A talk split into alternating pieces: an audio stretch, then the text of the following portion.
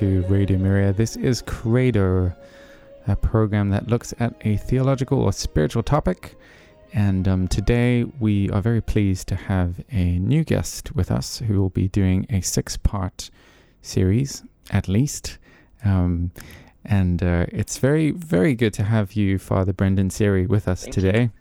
Tell me, where exactly are you uh, uh, broadcasting from right now?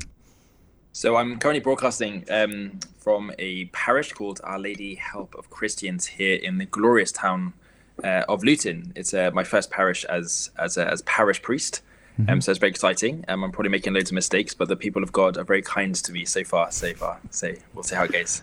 Great. So you say it's your first your first parish. There. yeah. So I um so I was ordained back in the glorious year of 2016, um, and then I served as an assistant priest at the cathedral.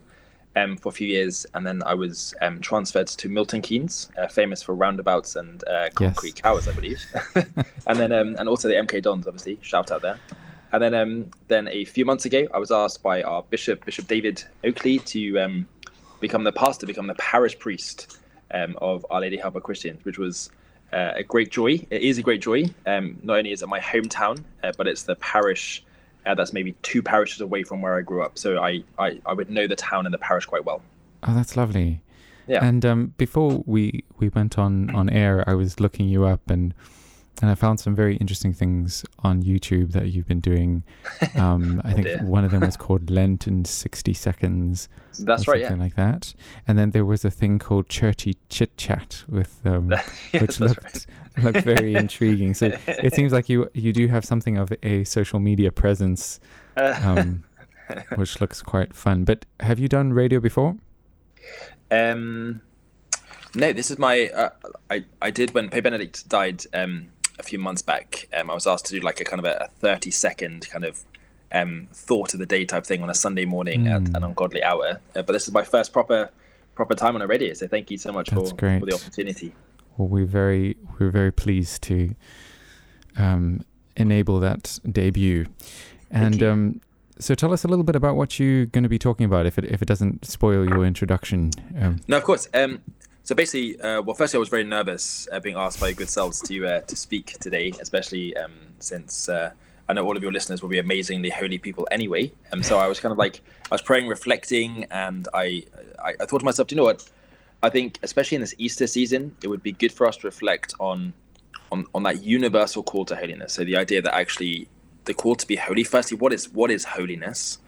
um, and what does it mean for every single one of us to be called to be holy? Um, and hopefully, it will kind of uh, dismantle some kind of myths or kind of preconceptions of what it means to be holy, firstly, and also who can be holy or should be holy as well.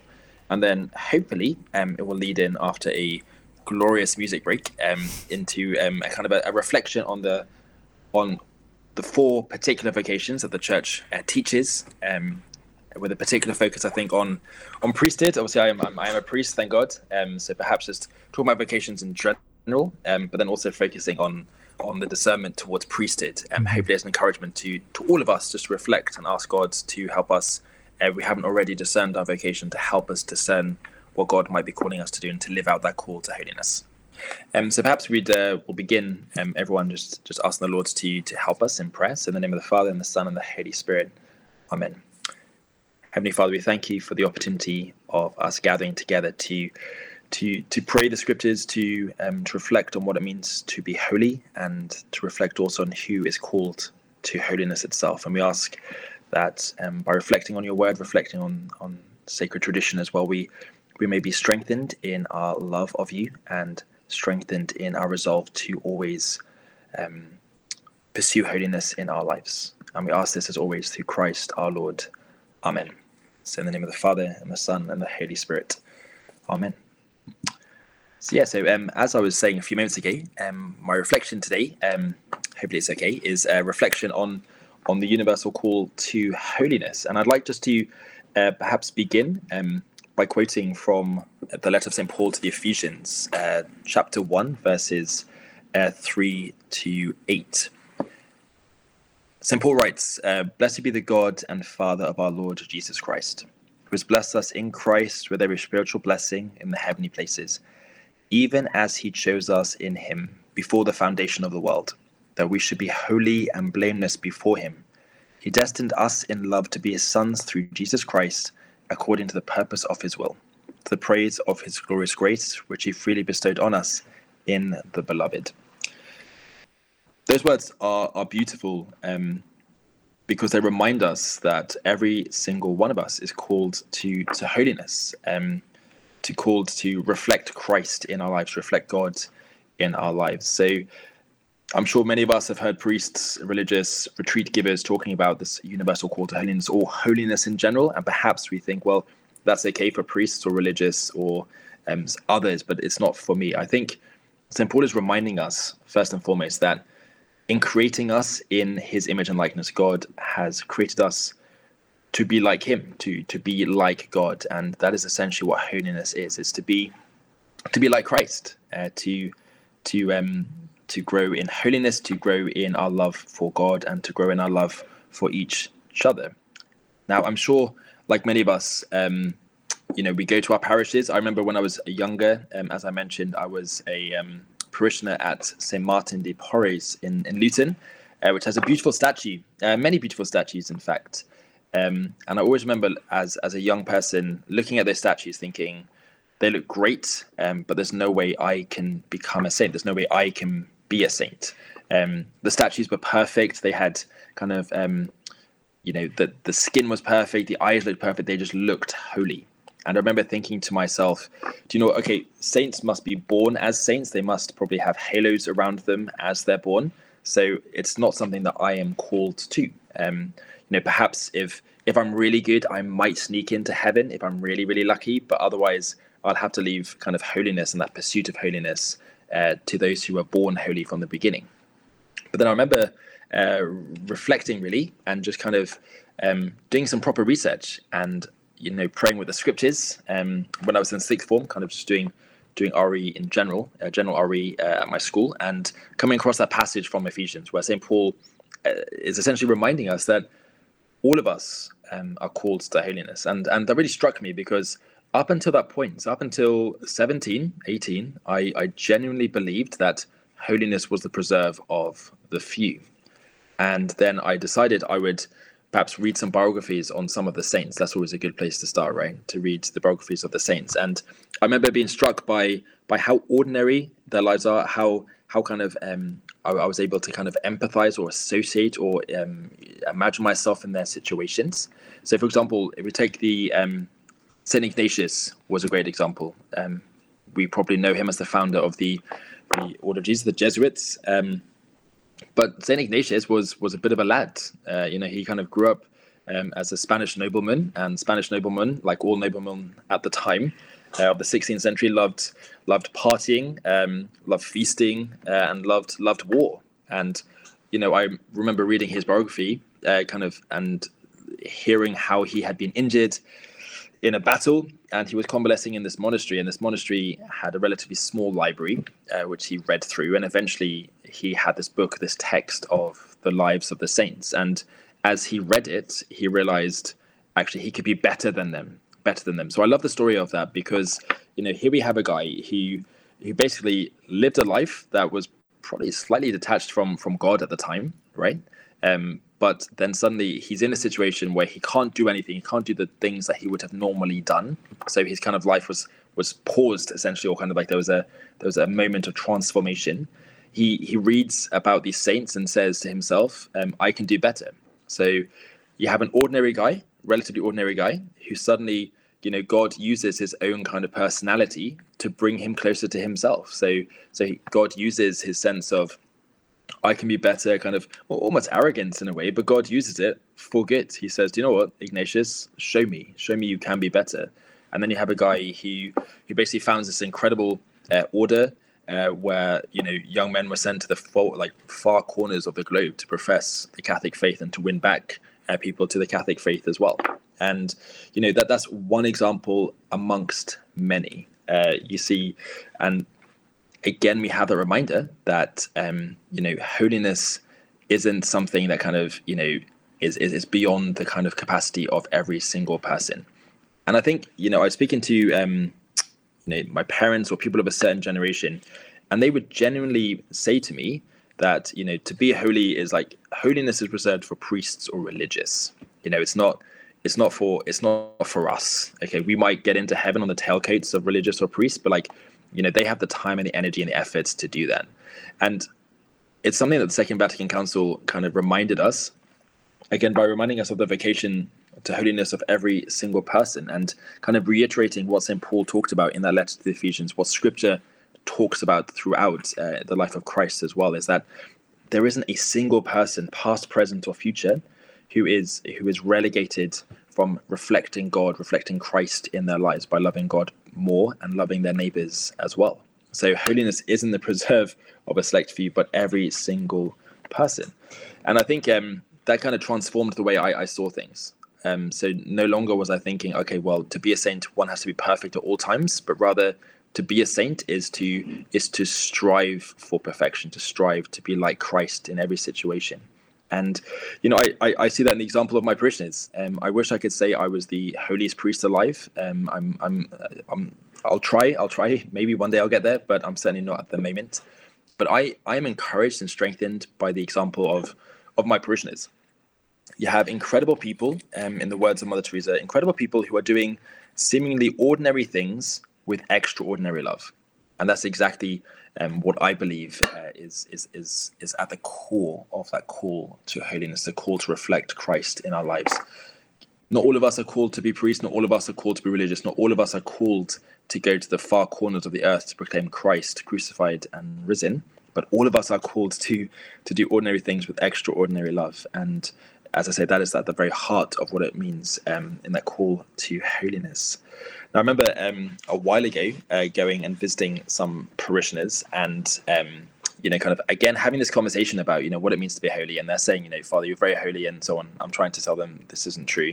Um, like, uh, you know, I, am striving towards holiness. I'm, I'm, you know, but obviously I'm, I'm not perfect, um, uh, obviously.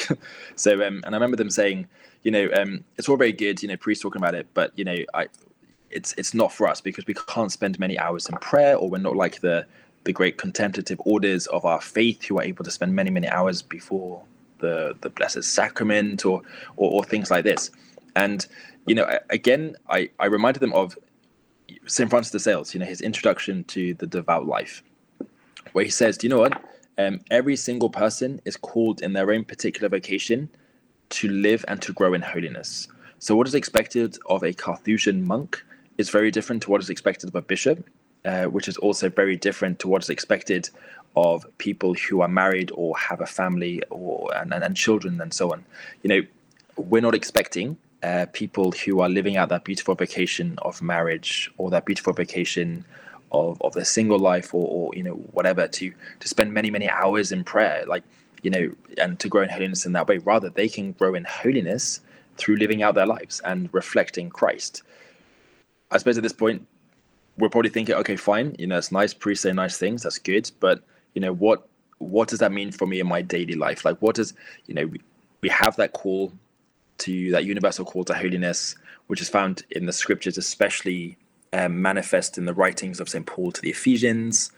We have it again reiterated in, in the documents of the Second Vatican Council. We have it reiterated by countless popes, including uh, Pope John Paul II, Pope Benedict XVI, and now, of course, uh, Pope Francis. But what does that actually mean, and how can I live out that universal call to holiness? Every single one of us can live out that call to holiness by trying to imitate Christ in as best as way possible. So, what does that mean? It means, for example, you know, something as simple as, you know, kind of just saying hello to to the person on the street, right? Or even even something as simple now. Um, you know, if we live in an, in a town, uh, if we're a town or city, we, we might see people who are homeless uh, for whatever reason or who are on the streets for whatever reason. What often happens is that they are dehumanized. They're they're kind of not they're almost ignored. They're, they're not seen really. So one way in which we can be Christ in that situation is is is to see them and to to say hello, uh, to say how how are you? You know, something simple, human things like that remind them that actually they are that they are our brothers and sisters. Okay, um, they are our you know that they're Christ to us, and we should be Christ to them. You know, Um, there's also ways in which I, you know, okay, I, this is this is a bit of a confession, right? So please, please don't judge me. This is why you know I'm not a perfect priest. When like I'm, if you ask anyone who knows me, they might say, or hopefully will say, that I'm I'm generally a nice person. Okay, I'm generally like a, a good person. When I'm behind the wheel of a car, like I'm I'm like a different person. Okay, I'm like a totally different person. I get frustrated, I get irate, I get sort of uh, whatever, and it's normally because um, I have an interesting sense of time. So I don't I don't tend to to put enough time getting from one thing to another. So I'm usually rushing, which is my fault. That's my fault. But again, one way in which you know perhaps I can live out that call to holiness is actually rather than being annoyed at the person in front of me, is to is is just to is just to is, is to see them as Christ, right? And hopefully, if I see them as Christ, I'm not going to be shouting at them or saying unchristian words to them, but rather I'm going to in a certain way. I think ultimately, not only is a universal call to holiness the the kind of idea that you know we have um, love at the very center, but also that that that idea that actually we we are called to serve others and we're called to see others as Christ, and that's a way in which we can live out that that call to be Christ to others and and, and to grow in our love uh, for God as well. Now, in the in the gospel today, uh, we hear of Jesus having a conversation with uh, Nicodemus, one of the the Jewish kind of like um, kind of elders, and and he says to Nicodemus that you know one must be born from above. And of course, I was reflecting uh, the two masses this morning and, and, this afternoon that there must have been a sort of a, an, an incredulous, uh, kind of a sense of like, is is Jesus mad at this point? Because you know, like, what's it mean to be born from above? You know, does it mean that we go back into our mother's womb? I mean, you can, I, I can almost imagine the kind of tone in which Nicodemus says that to Jesus, right?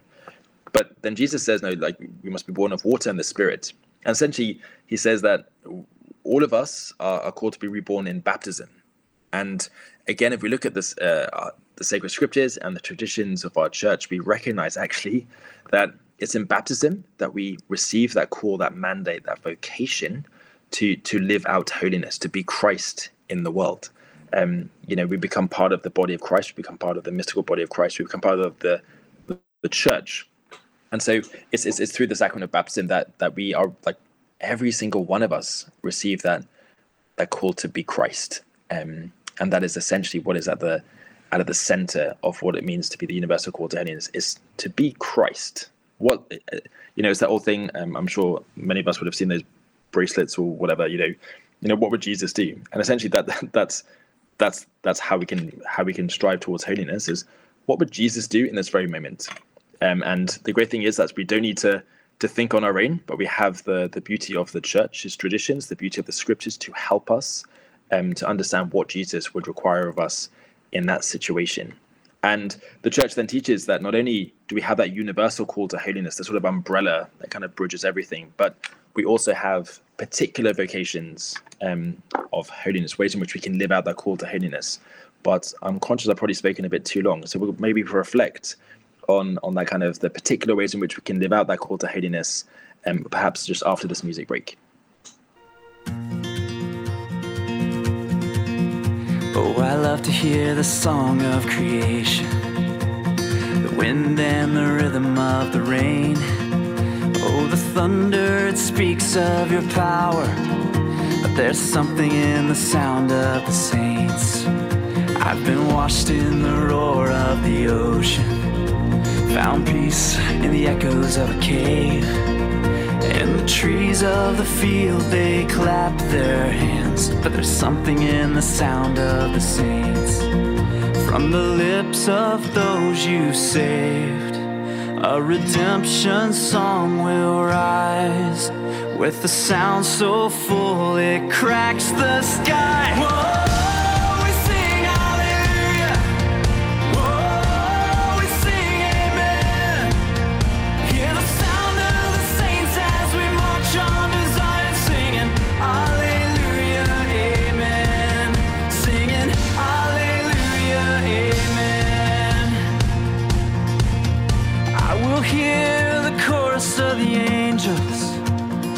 Forever symphony of praise. I long to hear the voice of my Savior, and He hears us the sound of the saints from the lips of those you saved. a redemption song will rise. Every tongue, every tribe, hear the church, your bride. Whoa.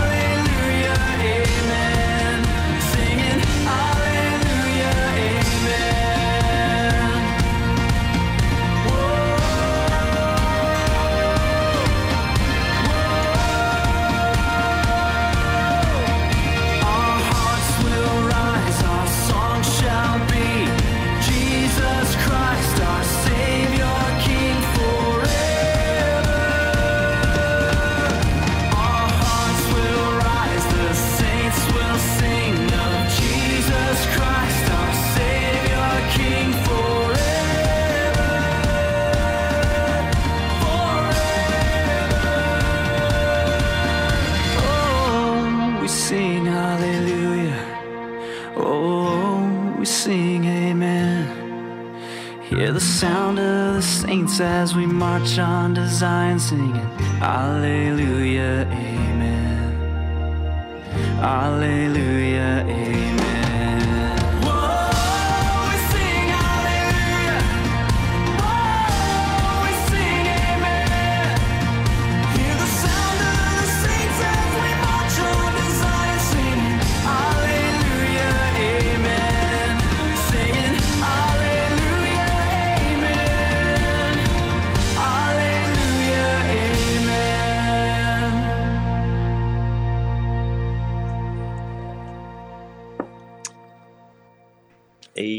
few moments ago, we were reflecting on um, the understanding within our faith, within the church, of that universal call to holiness. The idea that, um, in the words of St.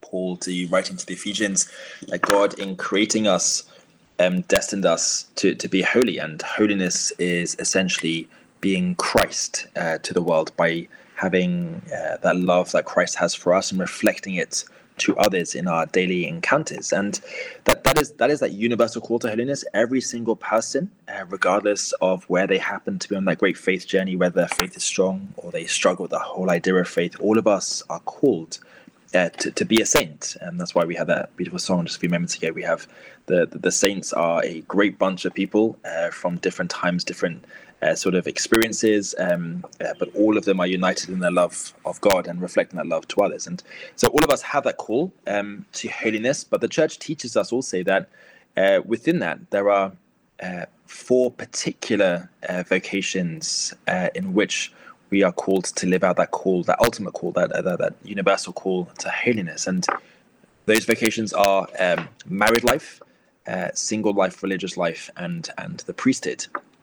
Now, earlier today we had um, we have 7:30 mass here um, in the parish uh, for people going off to work and so on, and it was beautiful today because we had the celebration of a um, a couple's 40th wedding anniversary, and it was beautiful to be able to ask God to continue to bless them for the next 40 years or so um, of, of their marriage, but uh, to reflect also that in the beautiful vocation of of marriage we have a reflection of God's love for each other, that sacrificial love for another in sense of you know for that couple uh, with all the ups and downs hopefully more ups than than downs really um, we have the the sacrificing of self for the other for the other. And that's one way in which um, in that particular vocation they were able to live out live out that call to holiness that call to love. And i see even with my with my parents um, marriage that you know they they um, i'm one of eight um, children. I'm number seven which is obviously the best of, of all of them obviously. Um, but you know we have that you know again you know what my parents taught me by living out their vacation um, was that you know sacrifice uh, is is easy when it's made in the spirit of love in the spirit of love and i think that's what we see in that beautiful vacation of of marriage it's a it's a vacation where we grow in our love for the other. and that love, um, you know, God willing, bears fruit in in children. Uh, but then we also have that kind of that sacrificing of self for the other, and then for for the family. And that's what I learned uh, from my parents, and that's what we are able to celebrate with those parishioners um, earlier this morning.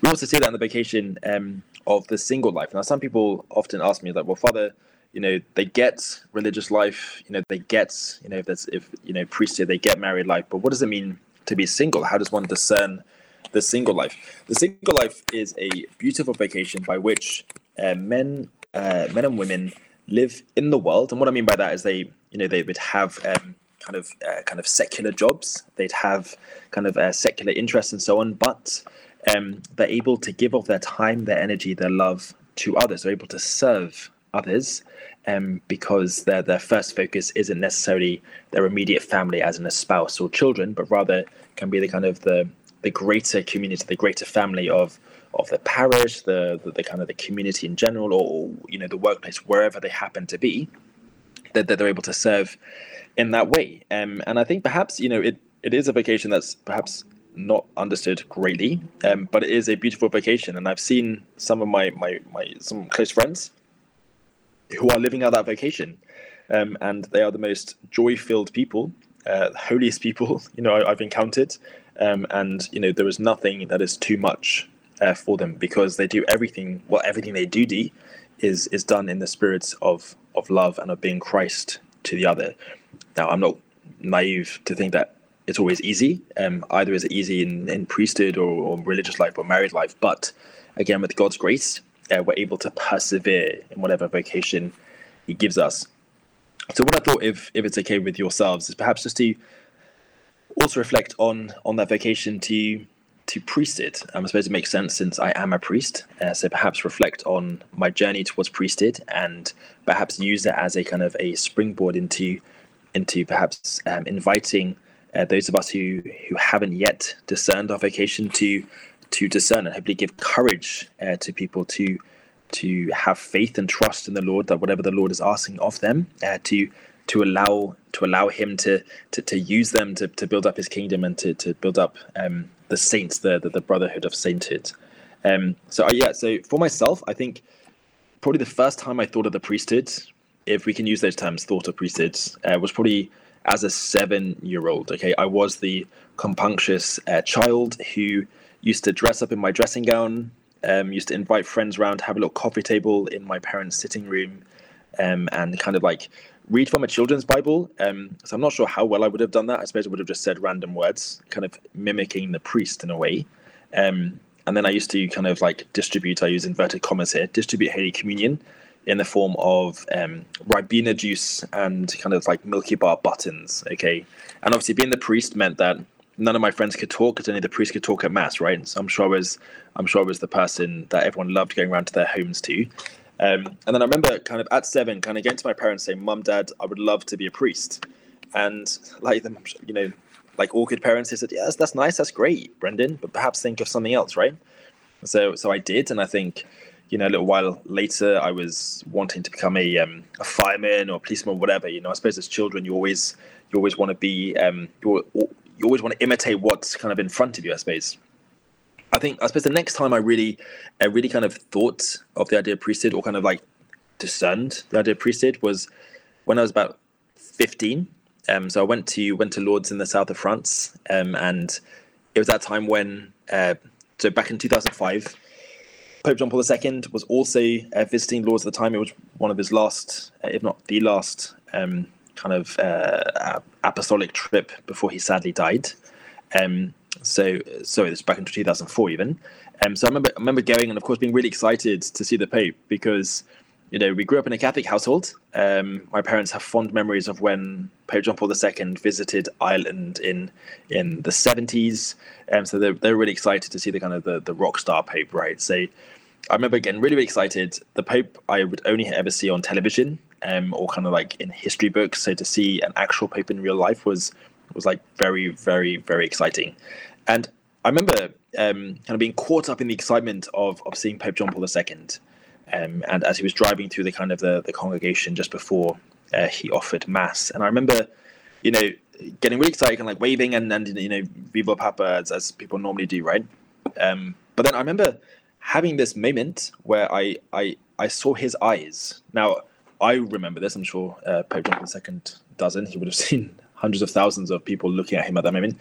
But I remember seeing seeing somebody who, despite the fact that at this stage, you know, he's a few months away from passing into eternity, he is you know he's he's he's he's he's suffering um you know he's he, he's he's very he's much older you know he's he's suffering from parkinson's and so on. So here is a person that you know in anyone else would kind of put their feet up and you know smoke a pipe or something by the fire you know just to relax and enjoy this this last few moments. But what i saw in those eyes was somebody who was so in love with god who who recognized as we just heard um, that every single person every single person is called to holiness is called to reflect the love that god has for, for humanity to each and every person they encounter.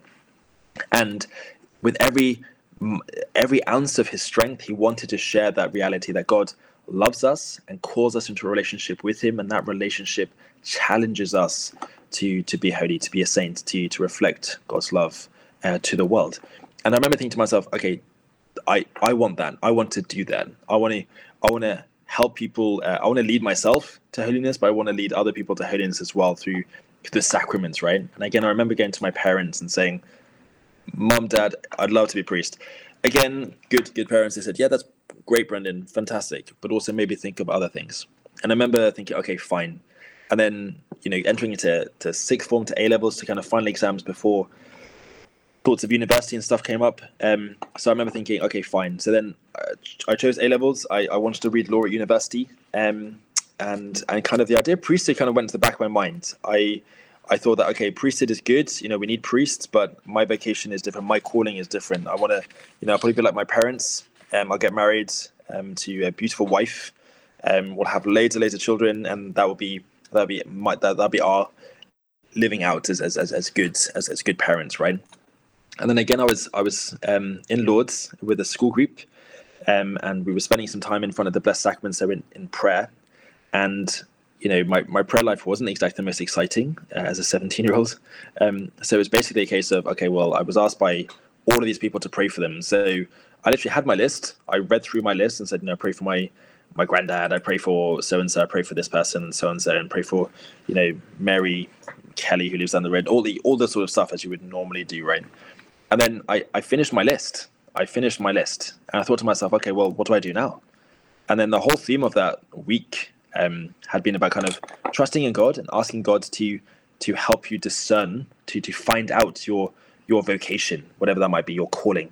And then at that point, am I, I decided, okay, you know, God, what what do you want me to be? And you know, in, my in my arrogance, I suppose I, I was basically telling God like I, I basically want to be a barrister, I want to be a lawyer, I want to earn loads of money. So I was kind of telling him this, and you know, I was like ninety five percent happy which is great. Like that's that's really good. But then at that moment, the idea of priesthood came back into my heart. You know, priesthood being the way in which I live out that call to holiness. And whilst my heart leapt, this is a this is another confession, so please don't judge me. I think I was I was slightly devastated in myself because of course I had set everything up to to go to university to kind of to to, to read law. I, I had my life set up.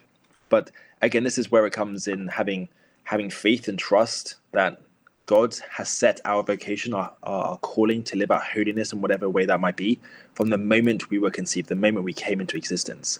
So, so I, I thought to myself, okay, well, we'll see where it goes. So I, I, I came back. Um, I came back home. Um, well, actually, before then, actually, uh, this is this has got to work. I, I, I honestly believe. I said, okay, well, okay, God, if you want me to be a priest, uh, let me see, like, let me see what it's like.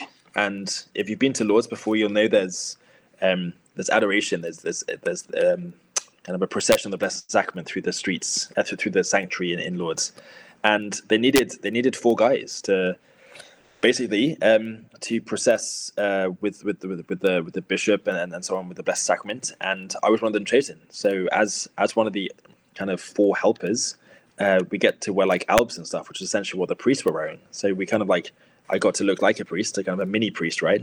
I'm obviously not a very good priest then. But like, yeah, so I thought, okay, fine. And then there was um, another encounter where one of the people we were helping um, kind of stopped and stared. There were three of us and stared, and she was looking and said, um, you know, she, she, gave such a look. And of course, as a as an awkward 17 year old teenager, like you're always thinking like, oh, is it like a spot or something? Was there something in my teeth or whatever? You're always self conscious, right? So I said, oh gosh. And then she said, oh, you know, one of you, one of you will be a priest and she was looking she was looking at me so i was like oh dear god no so um so i thought okay fine okay i'll i'll, I'll see where this goes So then I came back, told my parents, um, and they're like, okay, fine, speak to speak to the local priests, which I did. So I spoke to my my parish priest, uh, Father Jonathan. Uh, he got me in touch with uh, Father Mark, who was the, the then vocation director, and and from then it kind of led into the uh, the whole journey towards towards priesthood. But I, I suppose what I wanted to share in in in in that story is that you know we might know or we might think we know what God wants of us or what what will make us the happiest. Um, I suppose the reality of of of life is that you know God creates us in His image and likeness, and from the moment we were conceived, He has He has written a plan for us, and that plan is is the plan to to bring His love to the world, um, and you know to live it out in whatever vocation that is. So, you know, whatever vocation we're called to, um, you know, we trust that actually living out that vocation will bring us the greatest happiness will bring us the greatest happiness. And that isn't to say that being a priest has been plain sailing. You know, I, have I've had ups and downs. I've had ups and downs in seminary. Um, you know, the, the, the place where um, you, you kind of discern in a very, very kind of um, particular way um, that journey towards priesthood. But, you know, regardless of the ups and downs, you know, I, I can think of no other way in which I could live my life that would give me the greatest happiness. And that is true of my parents in their beautiful marriage. Um, again, you know, they had their ups and downs, like all, all married couples. Um, as I said, I'm not naive enough to think that every marriage is perfect. Um, you know, there are there are struggles, there are difficulties, there are challenges, but with perseverance and and and with with trust in the Lord, you know, hopefully we're able to to overcome these um, and to live out that call to holiness. And so, yeah, that was um, that is my kind of way of living out that particular call to to holiness through um, through the priesthood. And not only do I want to share the way in which I suppose one discerns that, um, kind of being attentive to attentive to God, uh, but being attentive to God isn't simply just reading the scriptures, or it's also being attentive to what God might be telling us through through our life experiences. So, you know, I look back now and see, okay, great. I actually see incredible people who directed me towards the priesthood. I see incredible people who who by their example uh, helped me know that actually this is what God is calling me to do. You know, just to very quickly, just to use one was um, you know, one of my first parish uh, the parish priest I kind of began life with, I suppose, uh, was was a preschool Father Neville McClement, and you know he he, he relatively short person, short priest, you know, softly spoken, but you know, I, I used to see him and honestly think he was Jesus Christ himself because you know that's you know as a child you understand okay the priest is the priest is Jesus right? So I genuinely thought this was Jesus, um, but how I can see him and his influence in helping me towards priesthood um, and living out that particular call to holiness um, was that you know my family were going through some difficult times. Um, my dad had suffered uh, like a heart attack essentially. I hadn't like I didn't appreciate at the time how close my father was to to dying, and of course my mom was then torn between her eight children, you know, and obviously I was a young person, maybe five or six. Uh, my little brother was only four, and then the others up above me. Um, so she was. My mom was struck between, um, torn between being with, being with us, obviously looking after us, and being with her her best friend, her husband. And Father Neville would come round, and you know he would make sure that he would spend the night. Uh, with my dad in the hospital, you know, praying with him and so on, um, so that my mum knew that someone was with him, um, which I thought was an example of sacrifice, an example of love, an example of of true fatherhood, of living out, you know, what would Jesus do? Jesus would do that, right? Jesus would do that. Jesus would be with that person because, you know, my mom wasn't able to be with my dad. So, so, so Father Neville was. And then he'd get like, he'd stay the night. And then the next day he'd have a whole kind of like an agenda full, no doubt, of, of different things he'd have to do. And then when we were off to school, um, you know, I heard about this later. You know, Father Neville would pop around, and obviously my mom would be upset naturally. Um, and obviously, in those days, if you didn't work, you didn't get like there, there was no money into the house, right? And so eight, eight, eight children like food, right? so, so I remember um, every time he would pop around, you know, there'd be like a sort of a, a twenty pound note, um, kind of like hidden somewhere. So it didn't embarrass my mum because like it wasn't like directly given to her, right? But um, but 20 pounds in those days was a lot of money it, it, kept us going and again that's an example of someone who who is who who's living out that call to holiness call to love um, by sacrificing for another and i think I, I see that and there were countless others who then led me towards the discerning priesthood and i think for all of us i think if we reflect on our lives if we haven't already discerned our vocation I think you know we can see people in our lives or or moments or events that that kind of like direct us to where God might be leading us, whether that is priesthood, whether it's the religious life, whether it's the single life or married life. You know, so I just encourage each and every one of you to firstly recognize that call to holiness that God has given us. There isn't a single person who is not called to become a saint.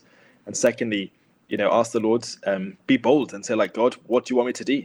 Like, do you want me to be a priest? Do you want me to be a to be married? Whatever. Like, just be bold and ask those questions because, you know, I promise you, the Lord, the Lord will will provide you an answer. Um, you know, we just have to be attentive to, to, to, to listening to it. So, so yeah. So um, I think yeah. Once again, I think I've spoken enough. So perhaps we can go into another uh, music break before we come back um, and hopefully have some questions.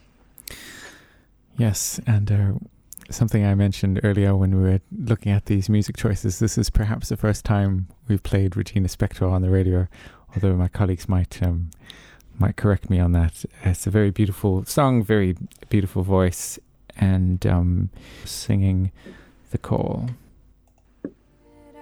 As a feeling, which then grew into a hope, which then turned into quiet thought, which then turned into a quiet word. And then that word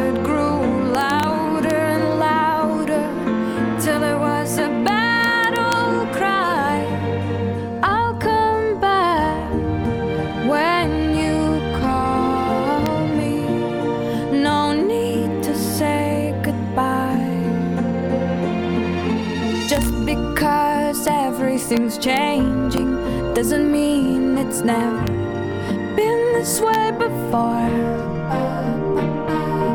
All you can do is try to know who your friends are as you head off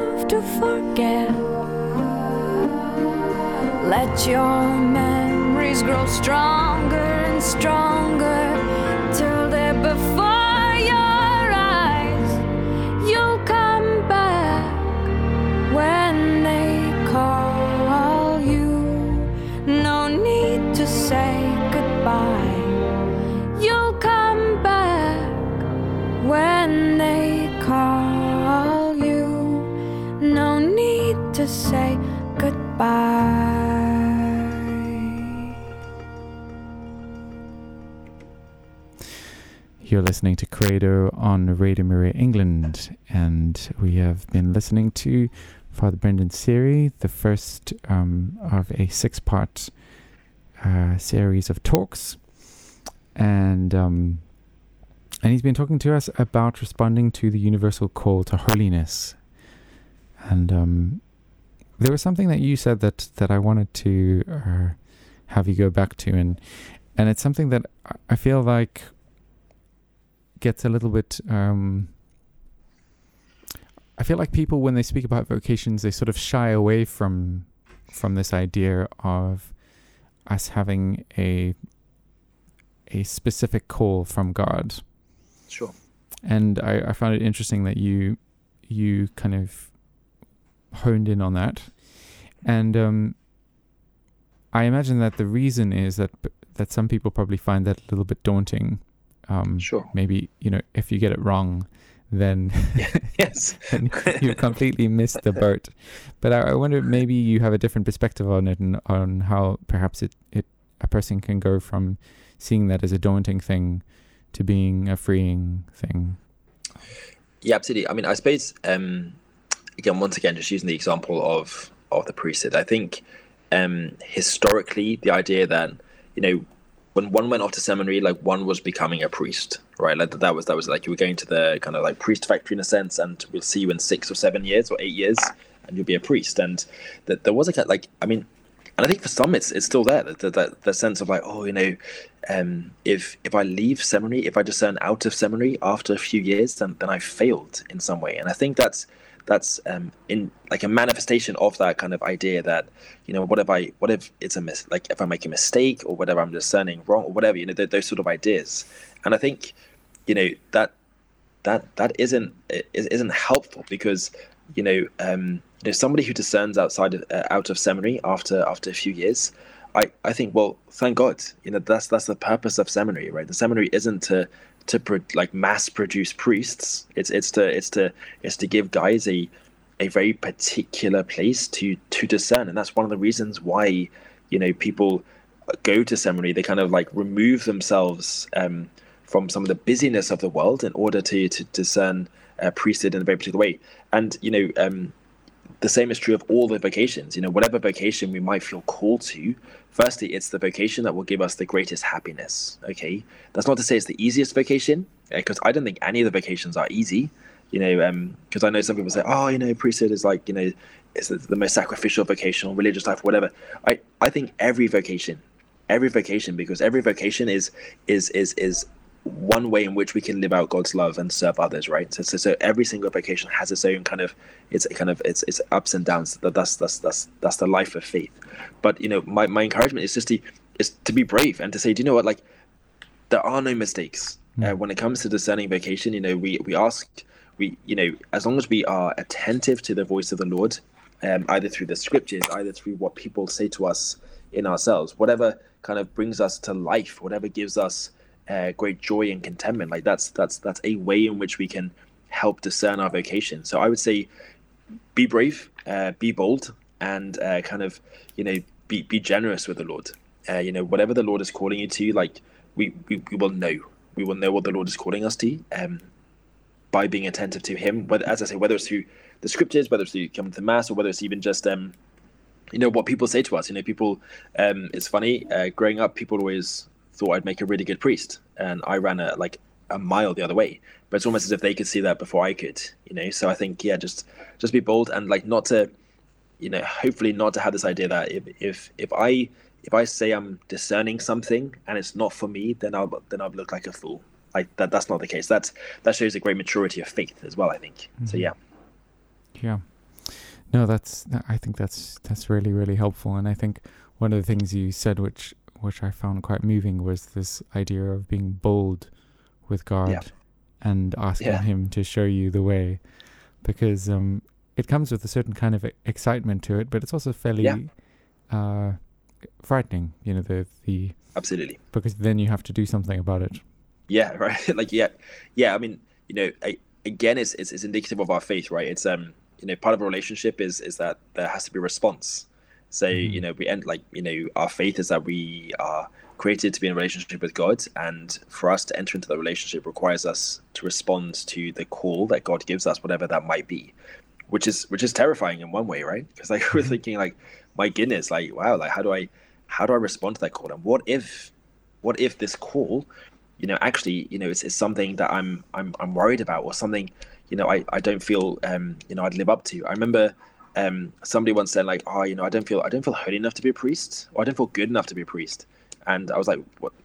No one's good enough to be a priest, right? Like, no one's good enough to, to, to, to be a spouse. No one's good enough to like. That's that's not that's not what it is. It's yeah. it's ways in which we live out live out God's love uh, and that call to holiness, a call to reflect Him uh, to others, which is terrifying on the one hand, but also extremely exciting on the other hand. It's, it's like two two wings to the same bird, right? So like kind of like you need both. It's it's terrifying in the sense it does require us to respond, but exciting because in responding to that call, like we will be on the greatest journey um, ever.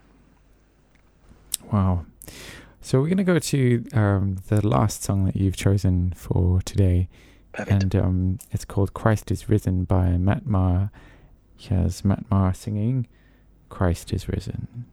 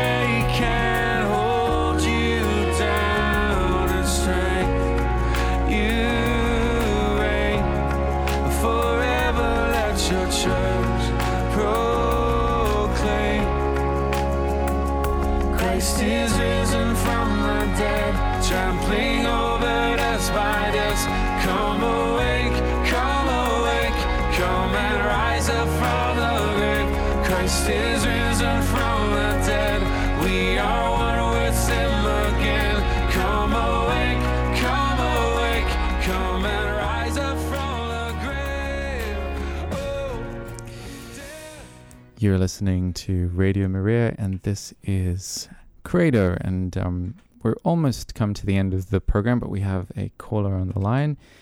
And uh, hello, Helena. Oh, hello, hello. Thank you, Father, uh, for telling us your beautiful testimony and your vocation story. Oh, looks like um, we just lost connection with Father Seery, unfortunately. Well, I'll share something with you, Tim, then. Good. Go for it. Um, so, my son wants to be a YouTuber when he Wait, grows he's up. back. He's back. Oh, he's back. There sorry, sorry. What was that? All right, Hello, make Father Brendan. go for it, Helena. Um, so, my son is, so far, he thinks his vocation is to become a YouTube star, which is fine. This is fine. Um, how can, do you have any advice of how to keep our young people open, open to the call, eh, or open to just thinking something? Oh, I'm getting shouted at by my son now. but how do we keep them? I mean, I think YouTube could be a good thing. He can make saints and evangelize through YouTube. But there's a lot of stigma around social media and Sure. also keeping them safe. Any Sure. words of advice, Father Brendan? You got 30 Yeah, I think, seconds. uh, yeah, I, do you know, like, yeah, 30 seconds. Great, 20 seconds now. Um, I, I think, firstly, um, we should never be afraid of new medias. I think, you know, I look at the printing press and stuff back in the day, you know, social media is a fantastic way in which we can ring, uh, reach our young people. I look at my nephews and nieces, they spend most of their time on like TikTok or whatever. So, like, it's good for us to have a presence. Um, I think, in terms of uh, keeping our young people engaged, I, I think it's stressing the importance of a relationship with Christ, right? I think the second, you know, church or faith becomes about rules or regulations, whatever. And I'm speaking as a canon lawyer, a very bad one at that. But like, you know, the second it becomes about rules, we lose our young people. We lose everyone, right? Because those don't make sense. They only make sense in the context of a relationship. So our young people tend to see like, you know, well, how how do their like how do their elders like relate to faith. So if we have a living relationship with Christ and the church, you know, in whatever way that can be, you know, they're, they're bound to respond in a positive way. You know, it might not always work, um, but you know, certainly, it's certainly it's a way in which we can keep our young people um, uh, attracted to faith. And you're absolutely right. Like things like YouTube or TikTok or Instagram are fantastic ways uh, in which we can have that new evangelization, right? So just encourage uh, your young people to to do that. Yeah. Wonderful. Thank you, Helena. Thank you. Thank you. Hey, So I'm going to ask you to end with a prayer. And um, so in the name of the Father and the Son and the Holy Spirit, Amen.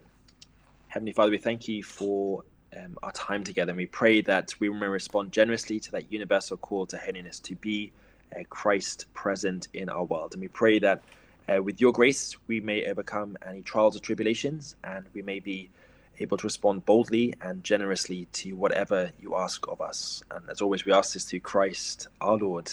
Amen. Amen. Amen.